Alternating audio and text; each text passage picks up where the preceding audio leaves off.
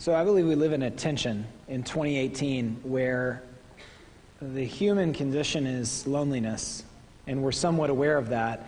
And yet, the dominant thing that our culture values is autonomy. So, we're simultaneously aware in our heart that we're lonely, both for God and for community. And it's implied and stated and even commanded and sung about that the point of being a human is to be able to call your own shots, to have as much control over your life as is possible. And if the human condition is loneliness, and we would say, as followers of Jesus, that the answer to that loneliness is Jesus, we also say, because of the entire text of Scripture, that we do that and we learn to do that in community. And by that, I mean be a human being in light of God's existence and the incarnation and the grace of Jesus that's revealed to us from Genesis to Revelation, including the pictures we have of the new heavens and the new earth. Community is part of the with God life. And community is a group where you and your story are known and valued. Sometimes we're in a group that values us for what we can do, and that's not full picture of community. Sometimes we're in a community where it's, it's more like a support group than a, a group that accomplishes anything. There's a, there's a little bit of both in true and good community, and that's not a particularly Christian definition, which I'll come back to later. Just so you wonder if, how I define it, it's a group where you and your story are known and valued. You have a group like that? I hope that you do. I hope that you have close friends. I hope that you have people that know you and your story. Last year, we, we tweaked the men's ministry at the church a little bit, and my very favorite moments of those first Wednesdays together were when men would share a little bit of their story. And we were doing that in light of Bible study, which is often the way we do things around church because we believe the words are true, and we learn to live them out amidst not only our daily circumstances, not only our fears about the future, but also with respect to what's happened to us in the past. So I'm preaching a series on vision. What's our vision as a local gathering? What's our role? What is ours to do in light of the good news of Jesus? With and for each other in this area. And the, what I, we talked about last week was uh, worship, corporate worship, where we're singing, confessing, praising, lamenting together. I used the word cruciform. An engineer has totally messed up my understanding of the word, but I still kind of like it in the sense that we are people who are formed by the work of Jesus Christ, which, when he was on the cross, was accepting the wrath of God that we might be reconciled to him. So we are formed by the cross people. Our worship also needs to be in light of God revealing himself as Trinity, God existing in Trinity, which is why we pray in the name of the Father and of the Son and of the Holy Spirit. We do that in community. And I think that here at CPC, we know that this is important. I don't get a sense that we think community is unimportant. But oftentimes, what happens is we do community only through busyness. So we get into a group here, a smaller group than this one right here, but mostly what we do together is be busy. And we have a lot of work to do as a local gathering to make much of God and His grace, to do community, to serve our neighbors as best we can. And yet, we need more than that. We need more than busyness together. We need places where our stories are known and valued. I went through this graphic last week in a little bit more detail, but uh, just because we went to the trouble of putting it in the PowerPoint, I'm going to go through it again. That's not why. But the way that I construct vision is why gather at all? What does the New Testament say about why and who gathers the first day of every week, which is Sunday, the day that we celebrate the resurrection of Christ? Why gather? That was 2014. In 2015, we talked about the best way to gather, clearly, which is Presbyterianly. Do we have that graphic? There we go. The next year, we, we discussed the law of God. which is the uh, Ten Commandments was the way that I preached it. And then we discussed love. Because if we're doing any of this, and it's not because of love, and it's not received as love, then we're failing. Each one of these series implies community. Each one of these implies that we, and commands and models throughout the story of Scripture that we need one another to learn to do these things. To learn to take the text seriously if you're looking at the law, to learn to corporately worship in a way that honors God and, and helps us grow up in the training grace, as Paul said to Titus, of the Lord. And we looked at the things that don't change prayer and the gospel and the Bible all of which are to be done with others. Not only with others, but not alone. And then we look at the things that give us the, the encouragement to have a specific vision our locality and our limits. And then we're coming up with a vision. I'm not going to write it myself, the elders are going to write it with me, but um, this is where we get our mission and our vision.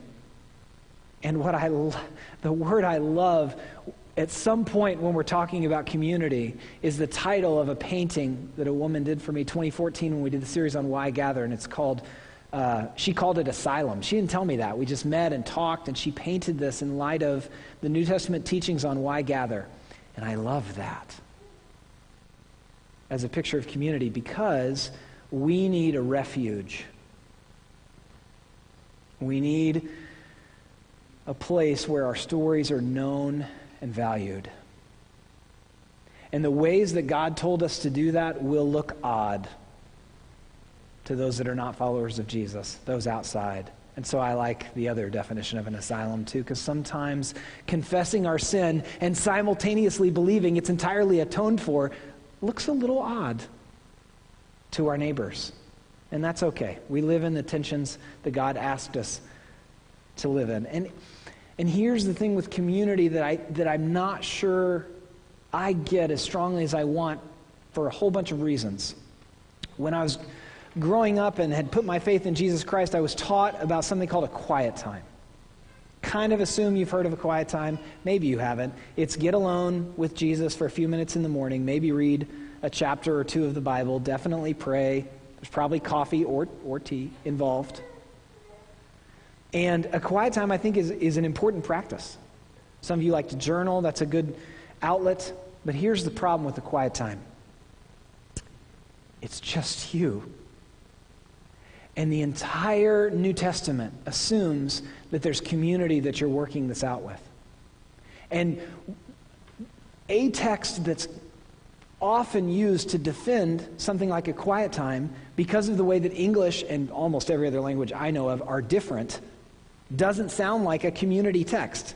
In Philippians chapter 2, verses 12 and 13, the Apostle Paul, after exalting Christ and using the Christ hymn that the early church probably used to, to attempt to understand all that happened in the life and death and resurrection of Jesus, after that, says this Therefore, my beloved, as you have always obeyed, so now, not only in my presence, but much more in my absence, work out your own salvation with fear and trembling. For it is God who works in you both to will and to work for his good pleasure.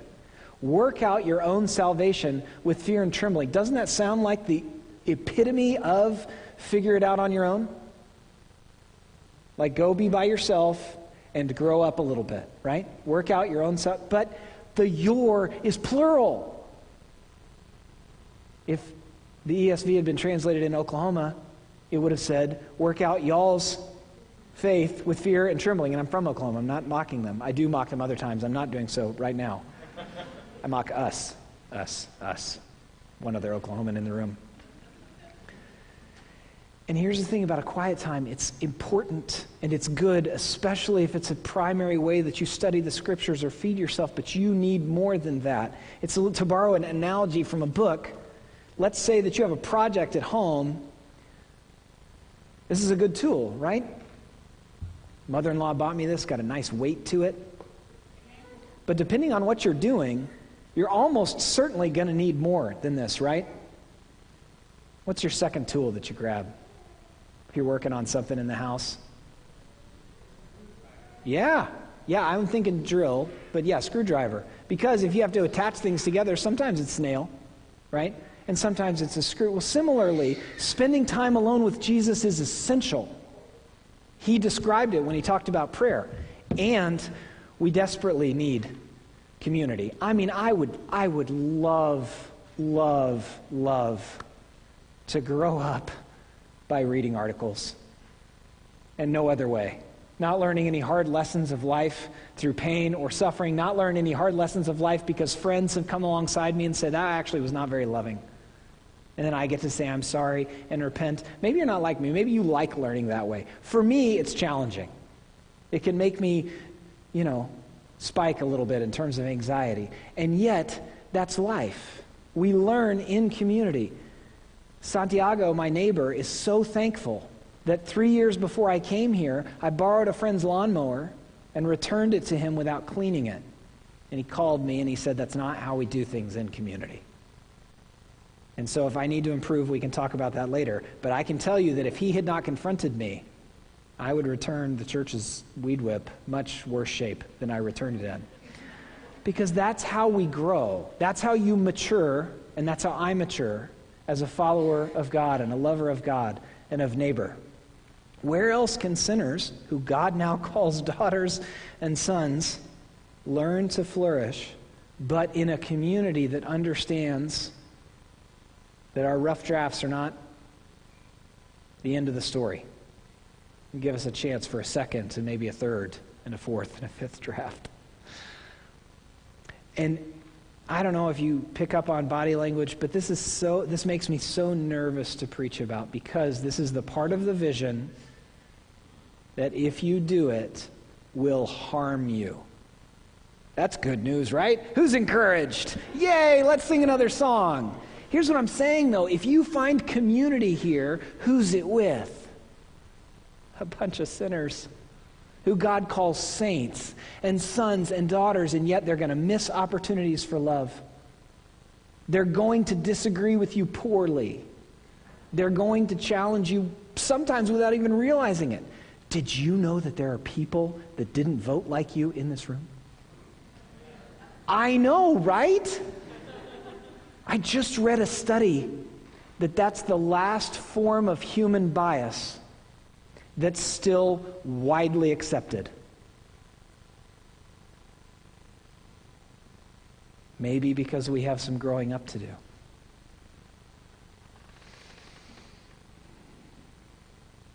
This is the dangerous part of our vision because until Jesus returns, we will continue to hurt one another through sins of omission and commission, to use some older language. And yet, this is where we grow up, is with one another, praying alone and with one another, learning to confess corporately and in relationship. For those of you that are married, when you got married, you probably weren't thinking, I'm so excited about the sanctifying effects of marriage. Knowing that in close proximity to another human being, I will grow up in maturity. And yet, there is God's grace revealed to those of us that are married is that not only is it intimate community, it is probably the most consistent place where we've at least had the opportunity, if not the experience, of maturing a little bit. Right? Good job not saying amen and then elbowing anybody next to you. And I want this gathering to be one where we experience and model and show the love of Christ to one another individually and in community. And I have lost my temper with so many of you that it is humbling to preach this. Because when we start to do community, it will sting. Because God has, Jesus has not yet come back and purified his bride. We will be in the presence of sin and death until either he returns or we go to be with him. And God left us a gathering to do community with that we might grow up into more mature lovers of him and of neighbor. I heard once that this church is a safe place for tall people. I said something heavy, so then got to come back to something. And I loved hearing that because there's a man who's about 6'4, 6'5, and he was looking around, and there were like seven people in the room that were significantly taller than him. Sam Abizabe was here that Sunday, so he was certainly the tallest, and then there are a whole bunch of six seven and six eight people. And yet, if you walk around this building thinking, well, there's other people here can relate to me, you'll hit your head. If that's all you're thinking is this is a good and a safe place. Similarly, for the rest of us, we will do community with one another, and it will sting, and it is also for our good. Here's what I'm saying look around. These are agents of your sanctification and mine. These are men and women who are called to do spiritual family with you and with me.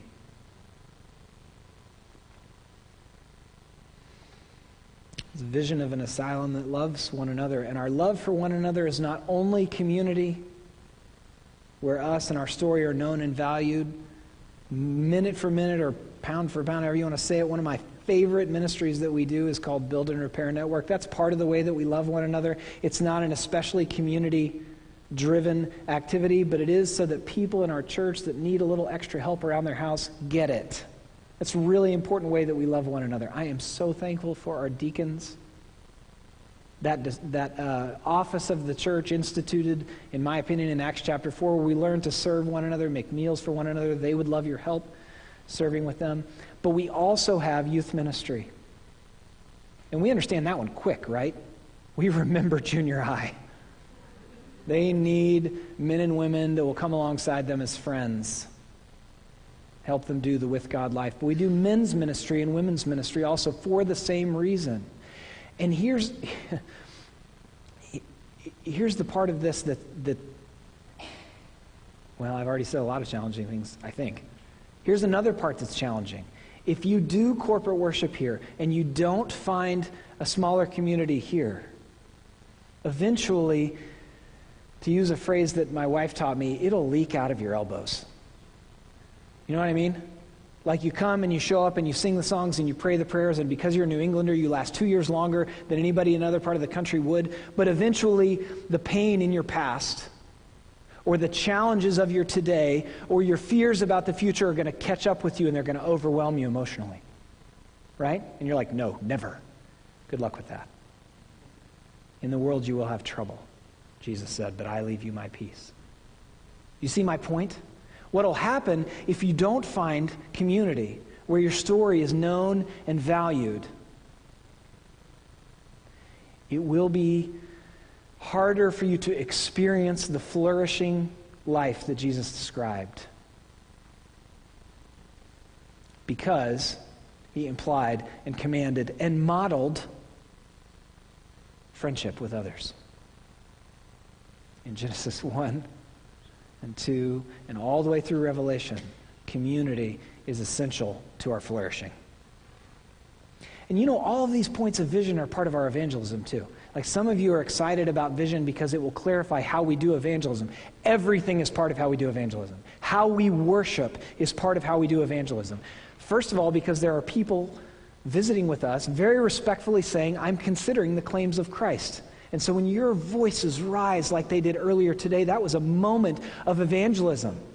As we sang back to our souls what we believe about the love and the peace of Christ and the fact that he trampled death and that that's our hope.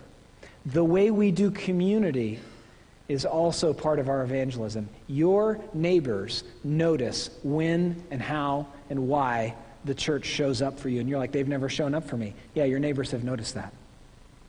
And that's not an indictment on the church. But what my, my point is, when we do community well, well, and when we continue to do it well, when we're risking a little bit with our friends that worship similarly to us, we show up for one another as friends. Our, our neighbors notice that. And hopefully, what they'll say is, you know, I'm really not sure about those people at CPC. Their music's a little loud for me. But I know they love one another well. I live next to one. And when she got sick, they were always there with meals. And I never knew who was going to mow the lawn that week. And I'm really not sure about Jesus. Did you know they think he's coming back on a white horse? But they loved one another well.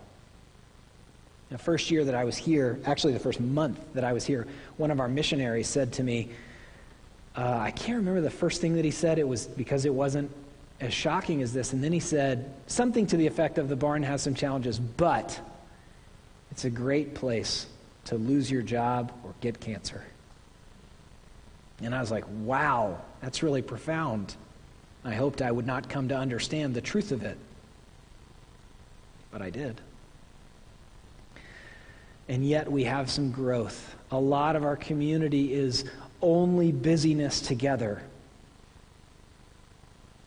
where we're not telling one another our stories in light of the gospel, or we don't know how to know and value one another. I think we can grow in that, whether it be through small groups where men and women are together, whether it be through men's and women's ministry, youth ministry, other ways.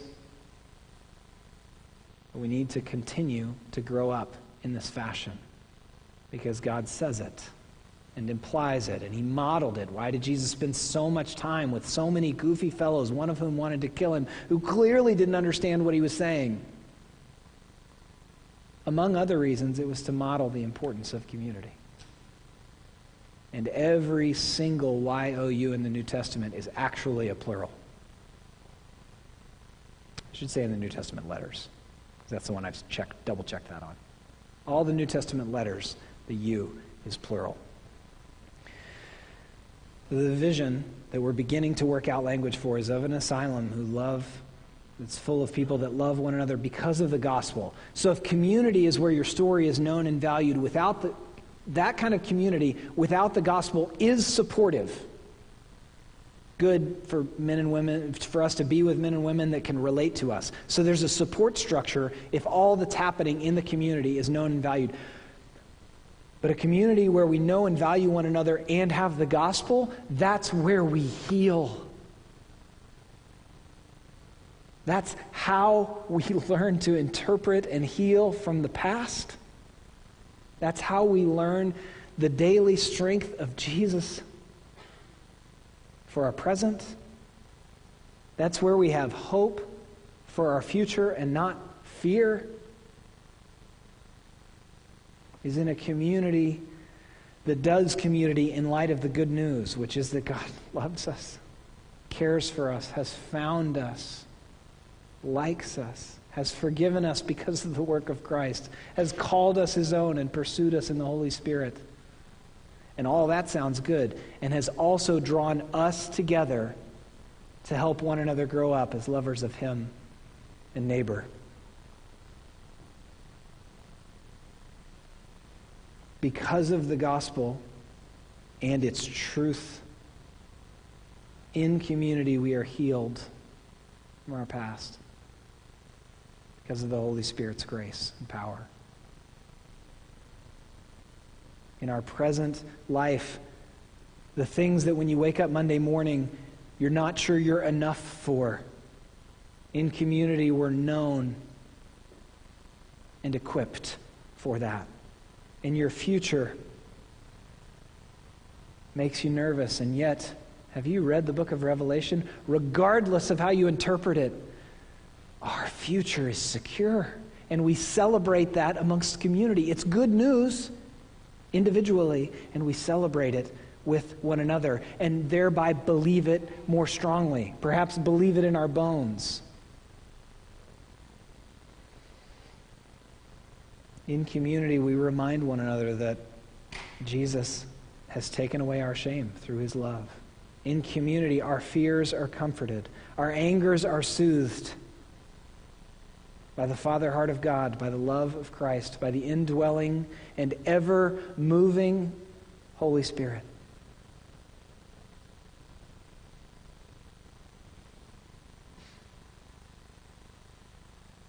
The vision is of a group of men and women in asylum who love one another because of the gospel of Jesus, which does not fix us and turn us into people that stop sinning, but it does turn us into more and more mature lovers of God and neighbor who know how to forgive one another and move towards one another, conflict and not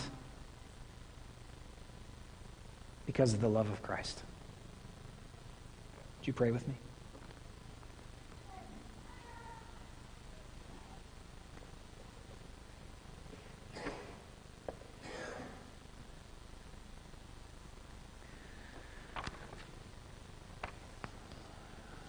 Father in heaven, we praise you and thank you for calling us your own, for calling us daughters and sons of the true King, for freeing us from guilt and shame, which you did for your glory and for the good of our neighbors and for our own good. We praise you and thank you, Father, and ask that as we sing about your greatness, you would give us a sense of it. That we would believe so strongly that we cannot help but be filled with joy about your greatness and the pursuing love of it. Amen.